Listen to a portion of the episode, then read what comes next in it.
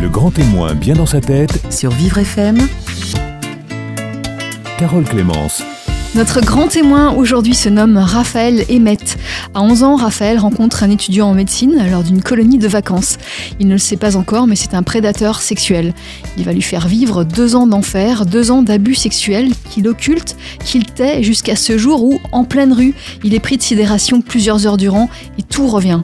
S'ensuivent alors des années de thérapie pour lutter contre son mal-être, ses phobies, addictions, conséquences de ses viols. Puis Raphaël décide de porter plainte. Malheureusement, les faits sont prescrits. Mais il découvre que son bourreau est un récidiviste qui va être jugé pour d'autres faits plus récents. Raphaël Emmett nous raconte son combat contre la souffrance psychique, contre son agresseur dans son livre Ce sera notre secret, paru aux éditions Max Milo et aujourd'hui sur Vivre FM. Le grand témoin bien dans sa tête, Sur Vivre FM, Carole Clémence. Raphaël Emmett, bonjour. Bonjour.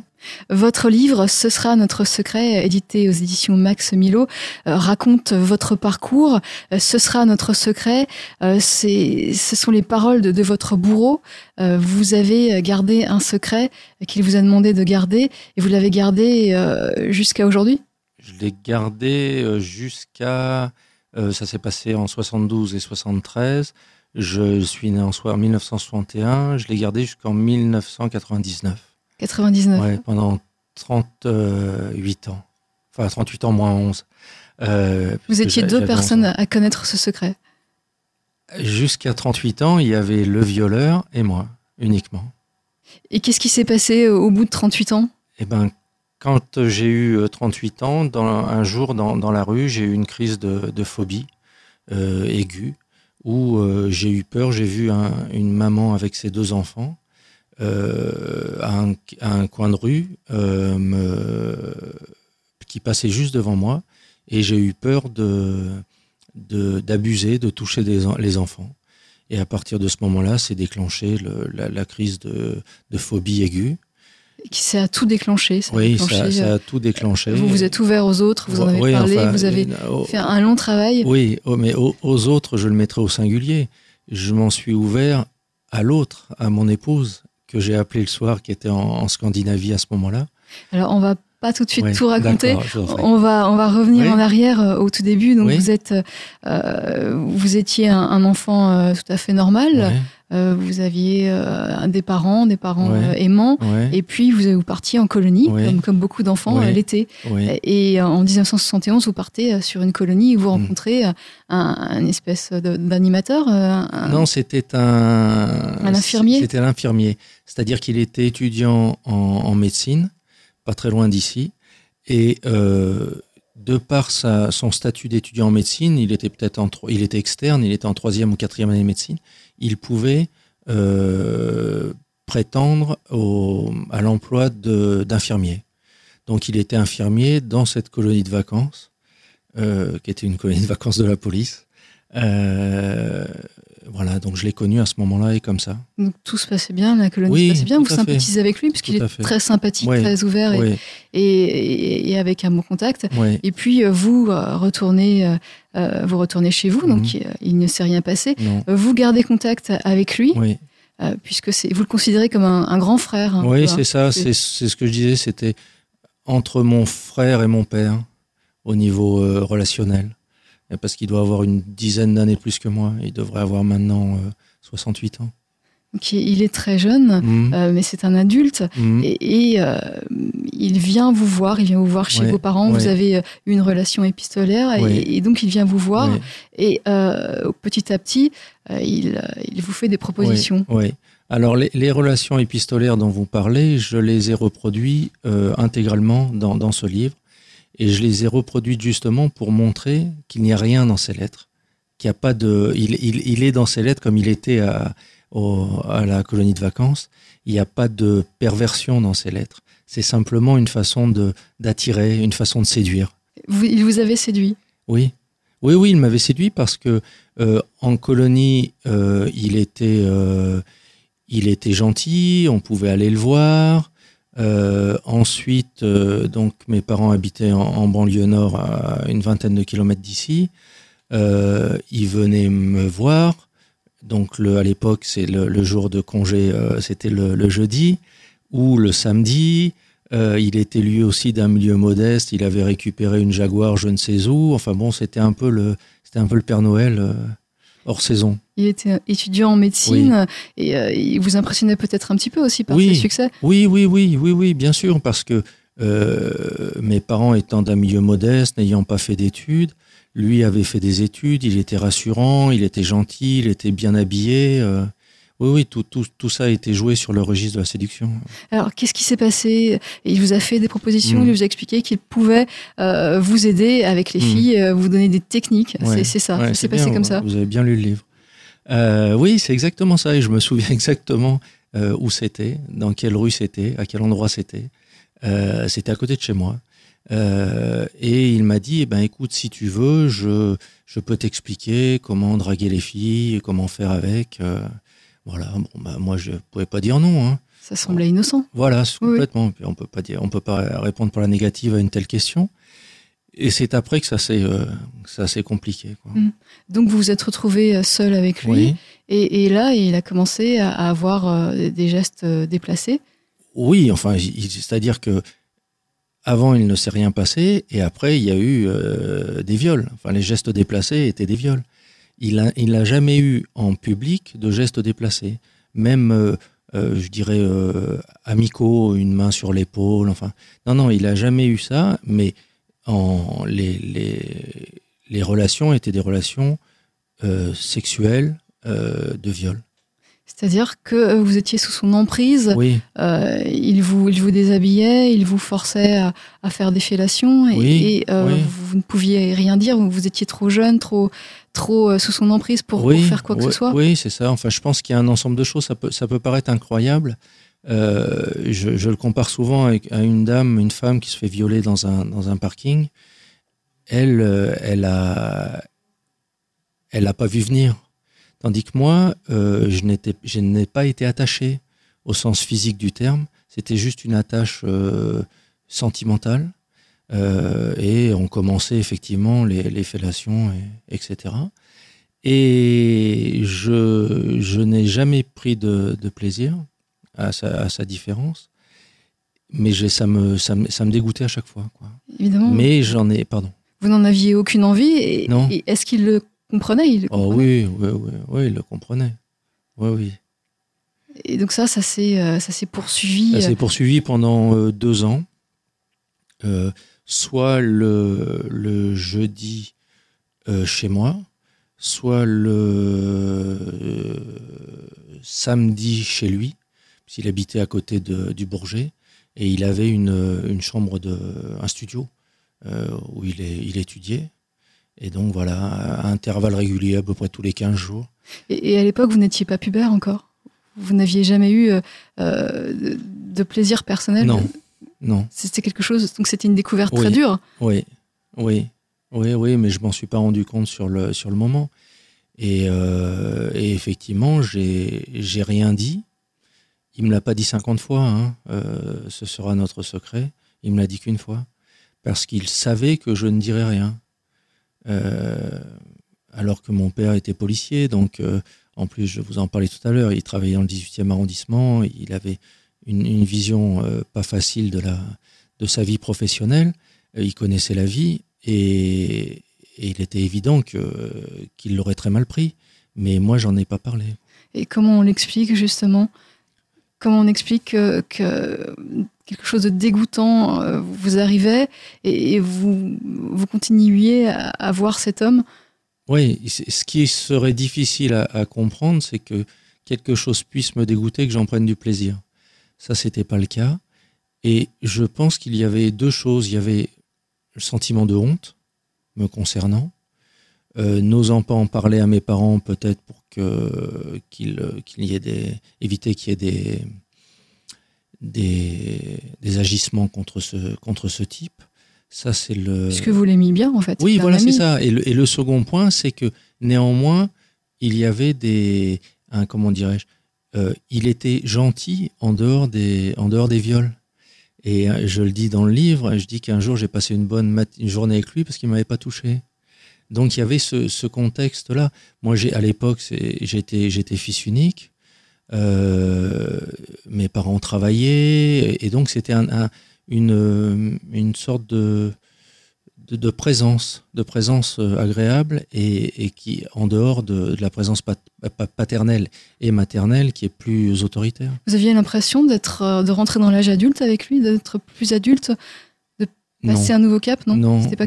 non, enfin, ce dont je suis sûr, c'est que j'ai, je suis, je suis rentré, oui, je suis rentré directement dans l'âge adulte parce que j'ai pas eu d'enfance. Euh, mais non, non, je crois pas. Enfin, j'ai, toujours aimé la, proximité, la présence de, de gens plus âgés pour discuter, pour. euh, mais euh, non, c'était pas ça. C'était, c'était le fait que je me sentais, je me sentais bien avec lui. Donc ça a duré euh, deux ans environ, euh, régulièrement, plusieurs fois par mois. Ouais. Il venait chez vous, il Ouais. vous emmenait, ouais, etc. Et, et ces, ces viols euh, se produisaient.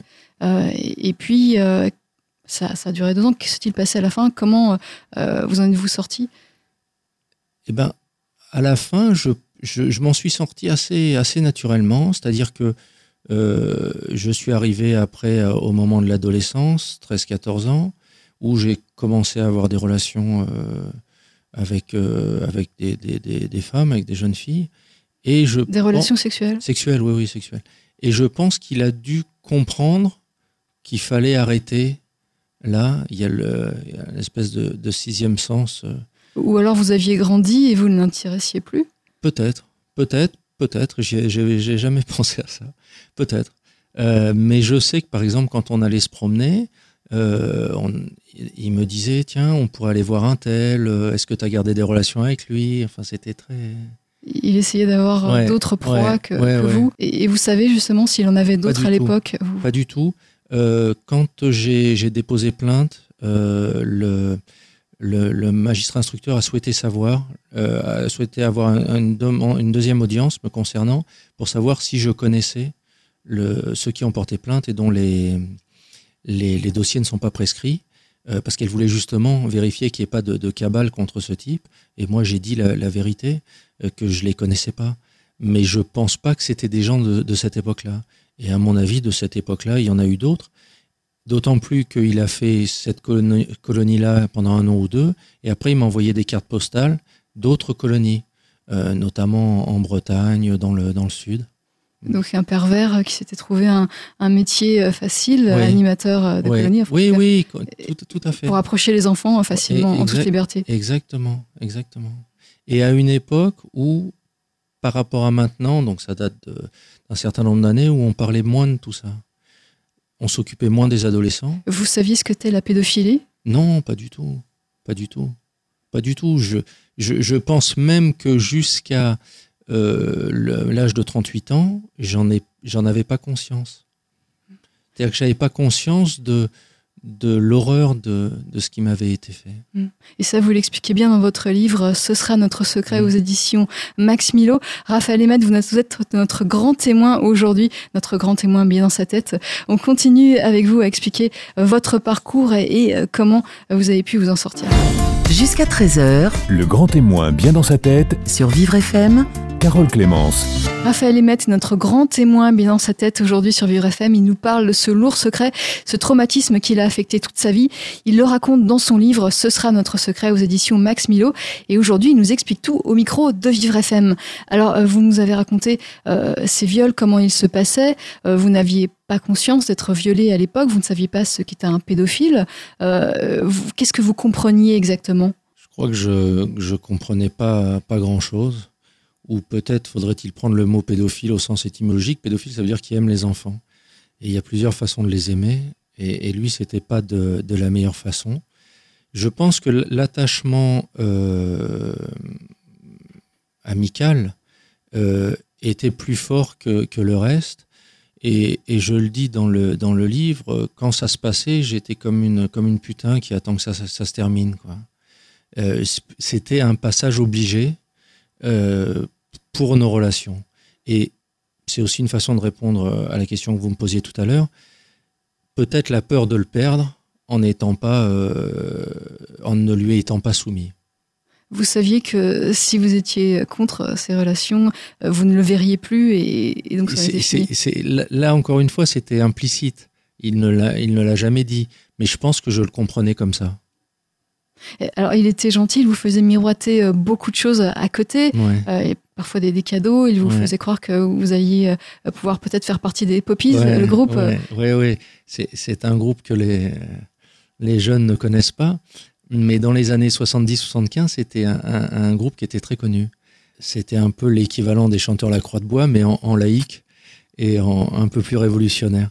Et effectivement, il me, il me disait ça. Il me disait, mais si tu sais, je peux t'aider. euh, si tu veux euh, chanter dans les poppies, moi je voulais pas chanter dans les poppies, mais euh, je les aimais bien. Mais oui, il y avait un certain nombre de, de choses comme ça, comme la Jaguar dont je vous parlais tout à l'heure, où, où on allait au cinéma. Ouais. Vous étiez un enfant solitaire Vous aviez peu de, peu de ou- camarades?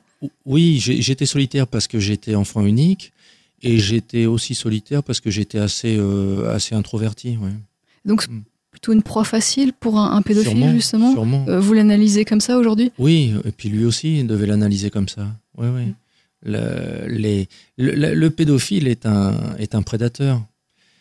Et un prédateur, c'est euh, à qui il va s'attaquer. euh. Et vous pensez que euh, dès le départ, il, il avait conscience, il avait euh, échafaudé un plan Oui. justement pour, pour Oui. vous avoir Oui, quelque chose qui... oui, oui. Oui, ça c'est une, c'est une certitude. Alors, ces deux ans que vous avez passé euh, avec lui, Mm. euh, ces deux ans de, de, de viol, Mm. euh, vous dites qu'ils vous ont, qu'ils vous ont détruit, qu'ils Mm. vous- qu'ils Mm. ont euh, bousillé votre vie. Oui. Euh, et pourquoi Pourquoi Puisque vous n'aviez pas conscience que Oui. c'était des, des viols Oui, réellement. non, oui, tout à fait. Vous Non. vous sentiez mal, mais qu'est-ce qui faisait que Bah, c'était si, si vous voulez, pendant toutes ces années, j'ai pas pu mettre sur le compte de mon mal-être le, le faire une liaison, une relation avec, euh, avec ces viols. Et c'est la raison pour laquelle j'y apportais pas une, une importance euh, considérable. Mais euh, tout cela s'est traduit par des addictions, euh, puisque j'ai commencé à boire, j'avais euh, 13 ans, à boire beaucoup. Vous étiez alcoolique euh, Oui, oui, oh, bah oui, oui. j'étais alcoolique, ouais. Oui, oui, j'étais alcoolique parce que je buvais, euh, je buvais euh, quand j'allais au, lycée, j'avais un an d'avance, donc je suis rentré au lycée, j'avais 14 ans. Je buvais le matin au, café, devant la gare, le type me servait euh, deux kirs. Je buvais le midi, je buvais le soir, je buvais tous les week-ends. Et j'avais malheureusement euh, un ami dont, les parents avaient une boîte de nuit en Corrèze, où j'ai passé toutes mes, tout- toutes mes vacances. Au départ, quand j'avais 11-12 ans, je nettoyais la boîte et puis après, je, je buvais, je servais. Donc, je servais, je buvais. Et qu'est-ce qui vous poussait à boire ou- C'était, c'était un besoin, je pouvais pas faire autrement. Euh, c'était un besoin. C'est. Ça vous aidait à penser à autre chose? Oui, ça- alors l'alcool déjà est, est à, a des vertus anxiolytiques, donc euh, ça détend, ça rassure. Et, oui, on pense à autre chose. C'est pour ça que je pense tous ces problèmes, j'allais dire grâce ou à cause de l'alcool, ont été euh, enquistés. Et puis bon, il y a eu la, la drogue, enfin, j'ai- j'ai- dû utiliser à peu près toutes les drogues. Et donc ça, ça a été dès, euh, dès la fin de... Oui, dès, dès 13 ans. De, de 13 ans à, à 18 ans. Ensuite, j'ai fait des, des études supérieures. Donc là, j'ai un peu moins bu, mais chaque fois que je sortais chez des amis, j'étais sous, à chaque fois. Et quand j'ai commencé à, à 39 ans, j'ai eu ces crises de phobie aiguës et que je suis allé consulter un psychiatre, de nouveau, je me suis remis à boire. Et de façon importante, tous les soirs, et avec le risque que je conduisais. Quoi. Alors vous avez commencé alors une, une longue psychothérapie. Oui, oui. Euh, je voulais juste qu'on revienne un petit peu avant, à l'adolescence et, Oui. et au début de l'âge adulte. Euh, donc vous, vous, vous repensiez à ces scènes avec, euh, avec Jean, votre violeur. Vous- De temps en temps, vous, vous pensiez à lui, vous pensez à... Oui, mais pas. euh, Enfin, j'y pensais comme ça, mais c'était pas, c'était pas douloureux. Et, et je raconte dans le dans le livre quand euh, euh, mon fils a eu euh, six mois ou un six mois peut-être, je l'ai appelé pour lui dire que j'avais un fils. Je l'avais pas revu, je l'ai appelé. À ce moment-là, il m'a dit qu'il était euh, au club Med à- dans l'est de la France et euh, avec sa femme. Et je pense qu'il a été un peu surpris que je l'appelle. Bon, il n'y a pas eu de suite, mais Vous avez besoin de savoir ce qu'il était devenu, c'est ça?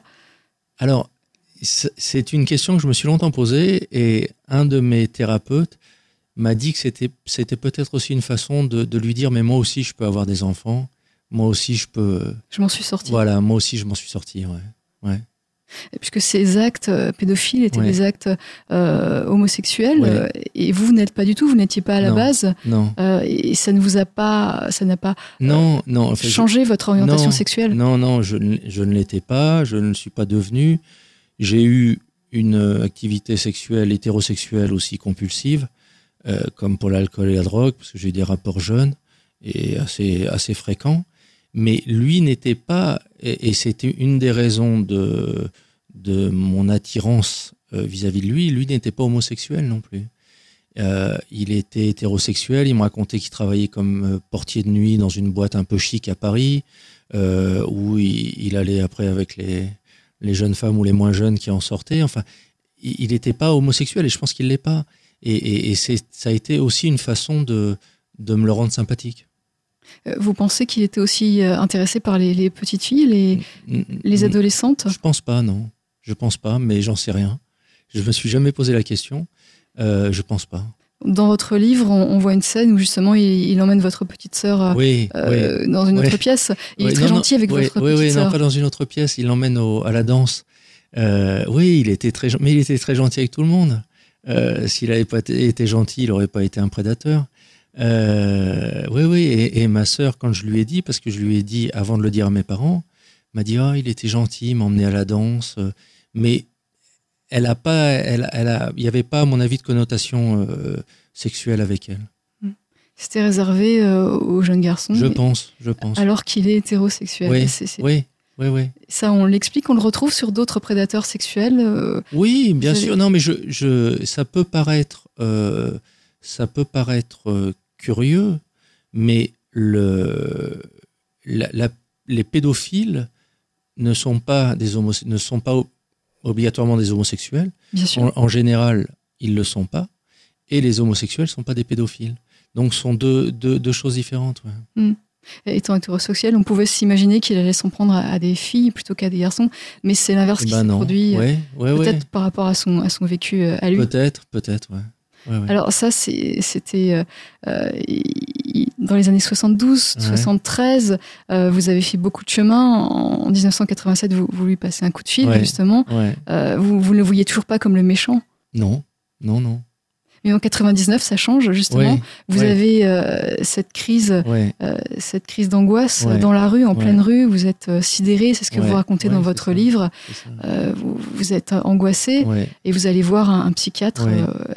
Et là, vous commencez à comprendre. Oui, c'est-à-dire qu'en fait, mon, mon épouse étant psychiatre, elle, euh, elle m'a dit, euh, je me souviens bien, c'était un soir à 21h, elle m'a dit de, de consulter euh, rapidement un psychiatre. Donc elle m'a donné un nom de, de quelqu'un qu'elle connaissait et qu'elle appréciait. Et à partir de ce moment-là, a commencé la, la thérapie. Mais c'est la thérapie, au moins dans un premier temps, n'a pas servi à, à me le rendre antipathique. Euh, il l'est devenu, mais c'était pas le, le sujet. Le sujet, c'est que je puisse m'en sortir. Puisque vous aviez beaucoup, euh, beaucoup de troubles, Mm. vous faites une liste dans, dans Ouais. le livre. Ouais, ouais. Euh, je, je vais en lire quelques-uns. Euh, il y a beaucoup, beaucoup de choses. Des TOC, euh, notamment, des Mm. troubles obsessionnels compulsifs, la peur de mourir, de me tuer, de me suicider. Le mot suicide m'obsède. Chaque fois que je l'entends, je suis dans un état second avec un pic d'angoisse. J'ai peur que ça m'arrive. La peur de tuer quelqu'un. La peur de me jeter sous une rame de métro ou sous un train. La peur de balancer quelqu'un d'un pont. La phobie de la foule, des lieux clos. La peur de toucher les enfants. La peur de contrarier les gens, etc. etc. Ouais. Il y en a très long. Oui.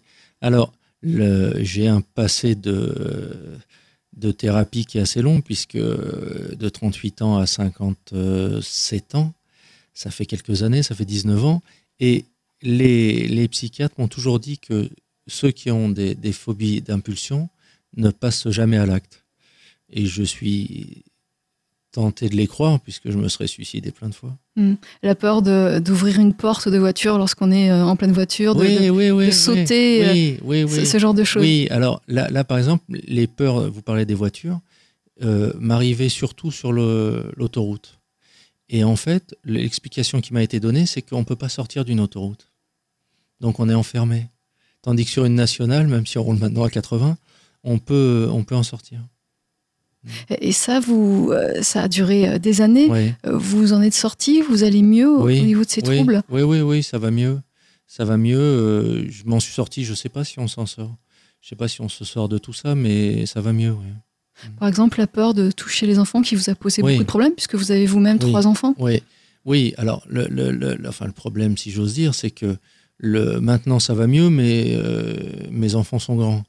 Euh, mais je pense, et, et j'aimerais, j'ai une fille qui a 25 ans, j'aimerais euh, avoir des petits-enfants. Ouais. Ouais, ouais. Mais à, l'époque, ça a été très douloureux, surtout pour mon fils. Mon fils a, a 31 ans, et donc c'est le plus grand des, des trois. Et, et je j'ai pas été euh, j'ai pas été gentil j'ai pas été un bon père Vous n'étiez pas affectueux, non, ça? ah non, non, ça c'était, c'était, ça n'était pas possible. Vous ne pouviez pas les prendre dans Non. vos bras pour leur faire un câlin? non, non, non, c'était. Il a, il a reçu plus de gifles de câlins que de câlins. ouais. Il vous en veut aujourd'hui? Peut-être. En tout cas, euh, ces troubles, euh, vous allez mieux aujourd'hui. On va comprendre euh, pourquoi, enfin, si on peut, si on peut comprendre pourquoi. Dans la deux- troisième partie de cette émission, dans la dernière partie de cette émission, euh, aujourd'hui avec vous, Raphaël Emmett, je rappelle le titre de votre livre, ce sera Notre secret aux éditions Max Milo. Jusqu'à 13h Le grand témoin bien dans sa tête, sur Vivre FM. Carole Clémence. Raphaël Emmett est notre grand témoin bien dans sa tête aujourd'hui. Il nous parle de son livre, de son histoire. Son livre, c'est Ce sera notre secret aux éditions Max Milo, un livre autobiographique qui raconte euh, les viols qu'il a subis euh, à l'adolescence, euh, comment il a vécu ce traumatisme et comment il a pu s'en sortir, si, si on peut s'en sortir aujourd'hui. Raphaël Emmett, euh, cette difficulté justement à, regarder des enfants, à, avoir un contact physique avec des enfants, lié à la peur que vous aviez euh, de, de, commettre de mauvaises actions, euh, mais c'était une simple peur, c'est-à-dire que euh, vous n'aviez pas un fond, un fond pédophile, vous n'aviez pas du tout d'envie. Exactement. C'est, un, un paradoxe. C'est-à-dire que celui qui a été abusé a peur d'abuser. Mais c'était simplement des, des phobies d'impulsion et il n'y avait absolument pas de, de, de souhait d'être, d'être pédophile. Mais c'est une sorte de, de contamination. C'est-à-dire qu'on est contaminé euh, par le violeur et on a peur de, de contaminer. Et ça, c'était euh, très important, euh, euh, surtout avec mon fils, à une époque où je buvais euh, beaucoup et où il était impossible d'avoir des, des relations euh, affectueuses. C'était impossible. J'ai jamais eu de relation affectueuse avec lui. C'est c'est difficile ça. Et avec vos ses sœurs, c'était plus facile? Avec, avec ses sœurs, c'était plus facile euh, parce que euh, à partir de ce moment-là, euh, il y a eu la, la thérapie et peu à peu, j'allais mieux et lui était l'aîné. Ça a été un peu difficile avec sa, sa, ma première fille euh, et ça l'a été beaucoup moins avec la dernière.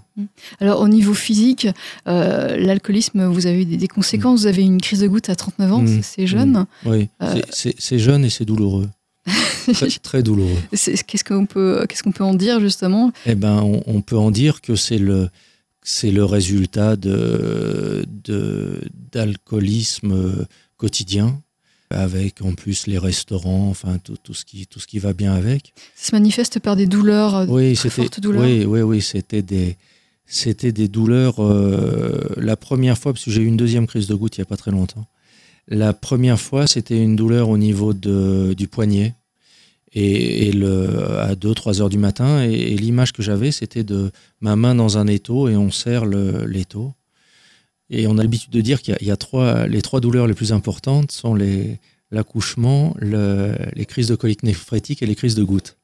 Et c'est très très douloureux. ouais. Et Vous en avez eu une dernièrement, mais Oui. pourtant vous avez arrêté de boire? Oui, si vous voulez, je pense qu'il y a une prédisposition maintenant, mais une semaine, euh, j'ai dû boire peut-être 4-5 verres dans la semaine parce que je suis sorti, euh, j'ai pas beaucoup bu, je bois, je bois plus beaucoup, mais euh, y, il y a une fragilité. Alors venons-en à ce qui vous a aidé justement, une très longue psychothérapie avec plusieurs psychiatres, euh, qui, qui a, ça continue toujours peut-être. Oui, Ça continue toujours.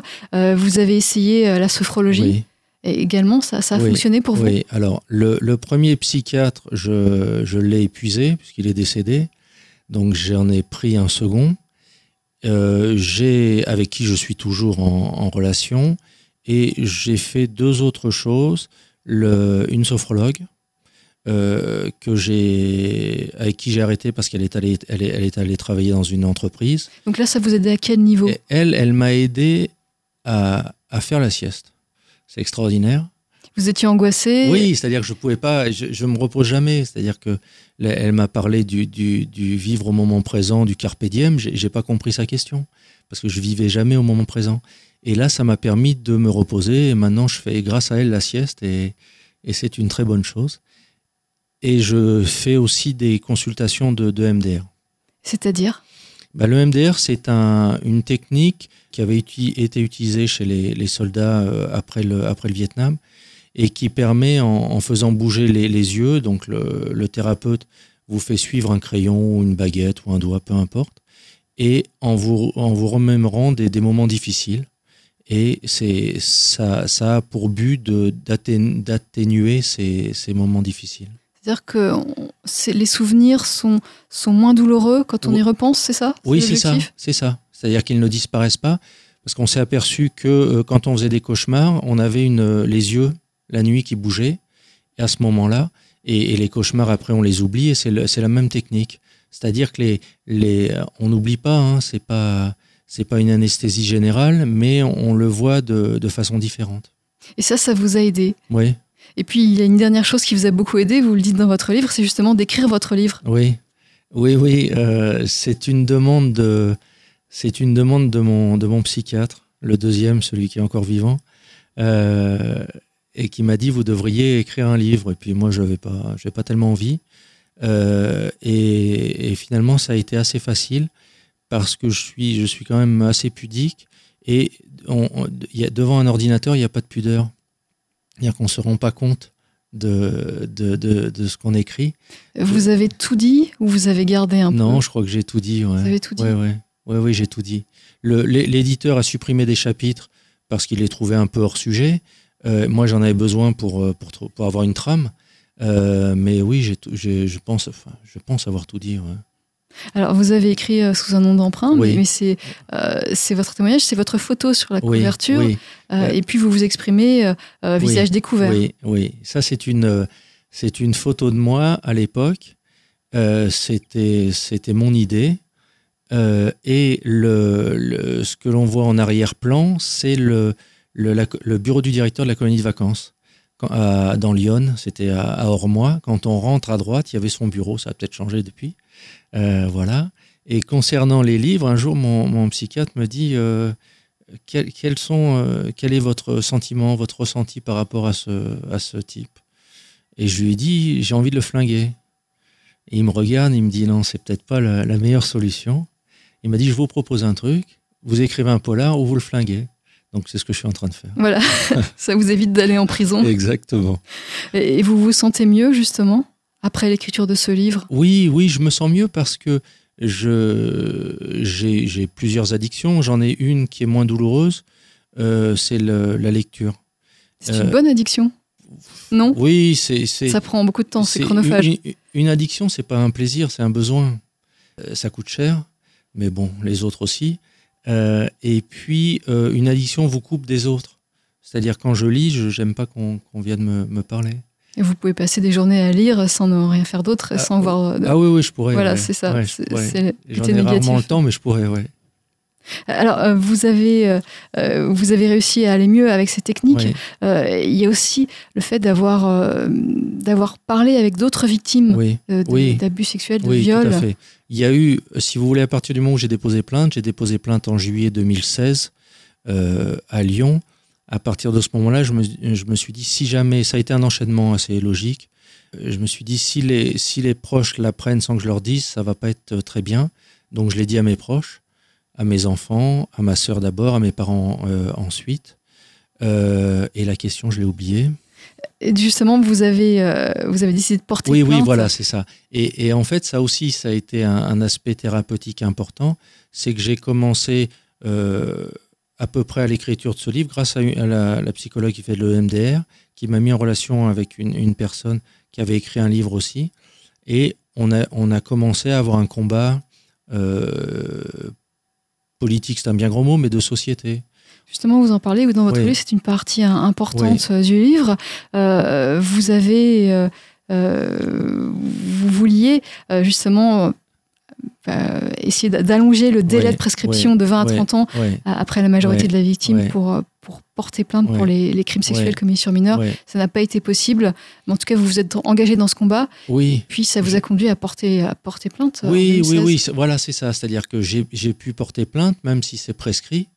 Euh, Et comment on peut porter plainte lorsque c'est prescrit?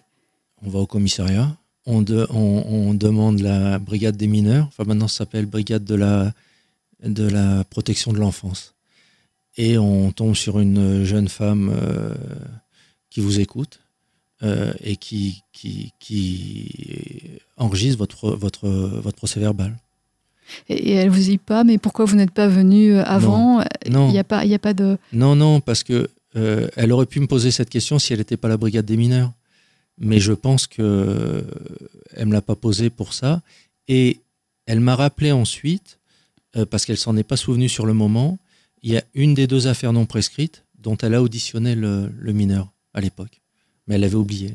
Donc c'était votre bourreau, Jean, euh, qui, oui, oui, avait abusé d'une autre personne. Oui, oui, oui, enfin au moins d'une autre. Ça vous a fait quoi de, de savoir qu'il avait eu d'autres victimes? Alors c'est, si vous voulez, c'est, difficile de dire ça, euh, mais euh, par respect pour les autres victimes. Mais quelque part, j'ai été content. J'ai été content parce que, pas parce qu'il avait fait d'autres victimes, euh, mais parce que le,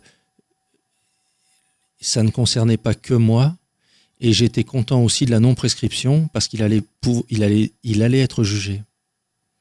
Et est-ce que quelque part, ça ne vous a pas euh, permis de vous dire, ah, mais oui, j'étais vraiment une victime, puisqu'il y en a eu d'autres? Bien sûr, bien sûr. Enfin, moi, je le savais que j'avais été une victime, mais pour les autres, euh, oui, bien sûr. Et alors, on en est où aujourd'hui Deux ans plus tard? euh, le... Donc, j'ai pas eu beaucoup d'informations parce que je, je serai retenu que comme témoin. Il est deux affaires non prescrites, au moins, à ma connaissance, hein, au moment où j'ai déposé euh, plainte. Et donc, le, il y aura un procès d'assises euh, avec un magistrat instructeur qui a été désigné. Et à mon avis, ce sera euh, soit cette année, soit l'année prochaine. Vous en savez plus sur lui aujourd'hui? Non. Non, non, j'en sais pas plus sur lui. Je pense qu'il est à la, à la retraite.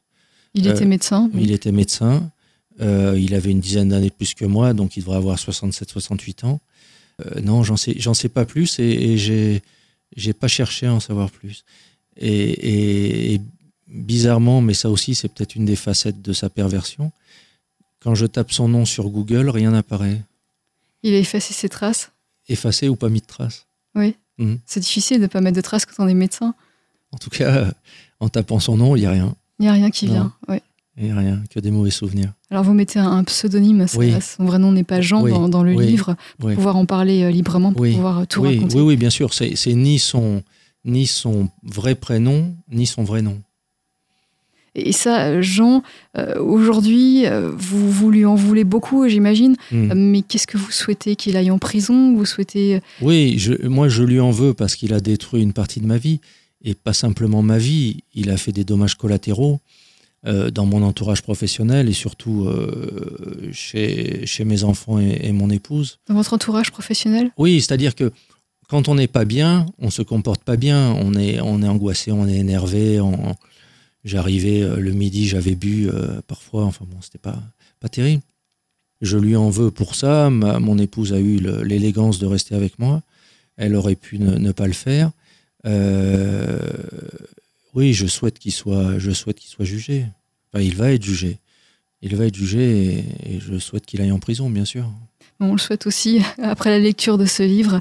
Euh, en tout cas, on n'en saura pas plus. Euh, actuellement, il faut attendre. La justice, ça prend du temps. Porter plainte, mmh. ça, prend du temps. on vous remercie, Raphaël Emmett. Moi qui vous remercie. Ce sera notre secret. C'est le titre de votre livre aux éditions Max Milo. Vous étiez notre grand témoin. Merci de, vous être confié. Merci d'avoir donné des conseils justement pour, surmonter les choses. Merci à vous.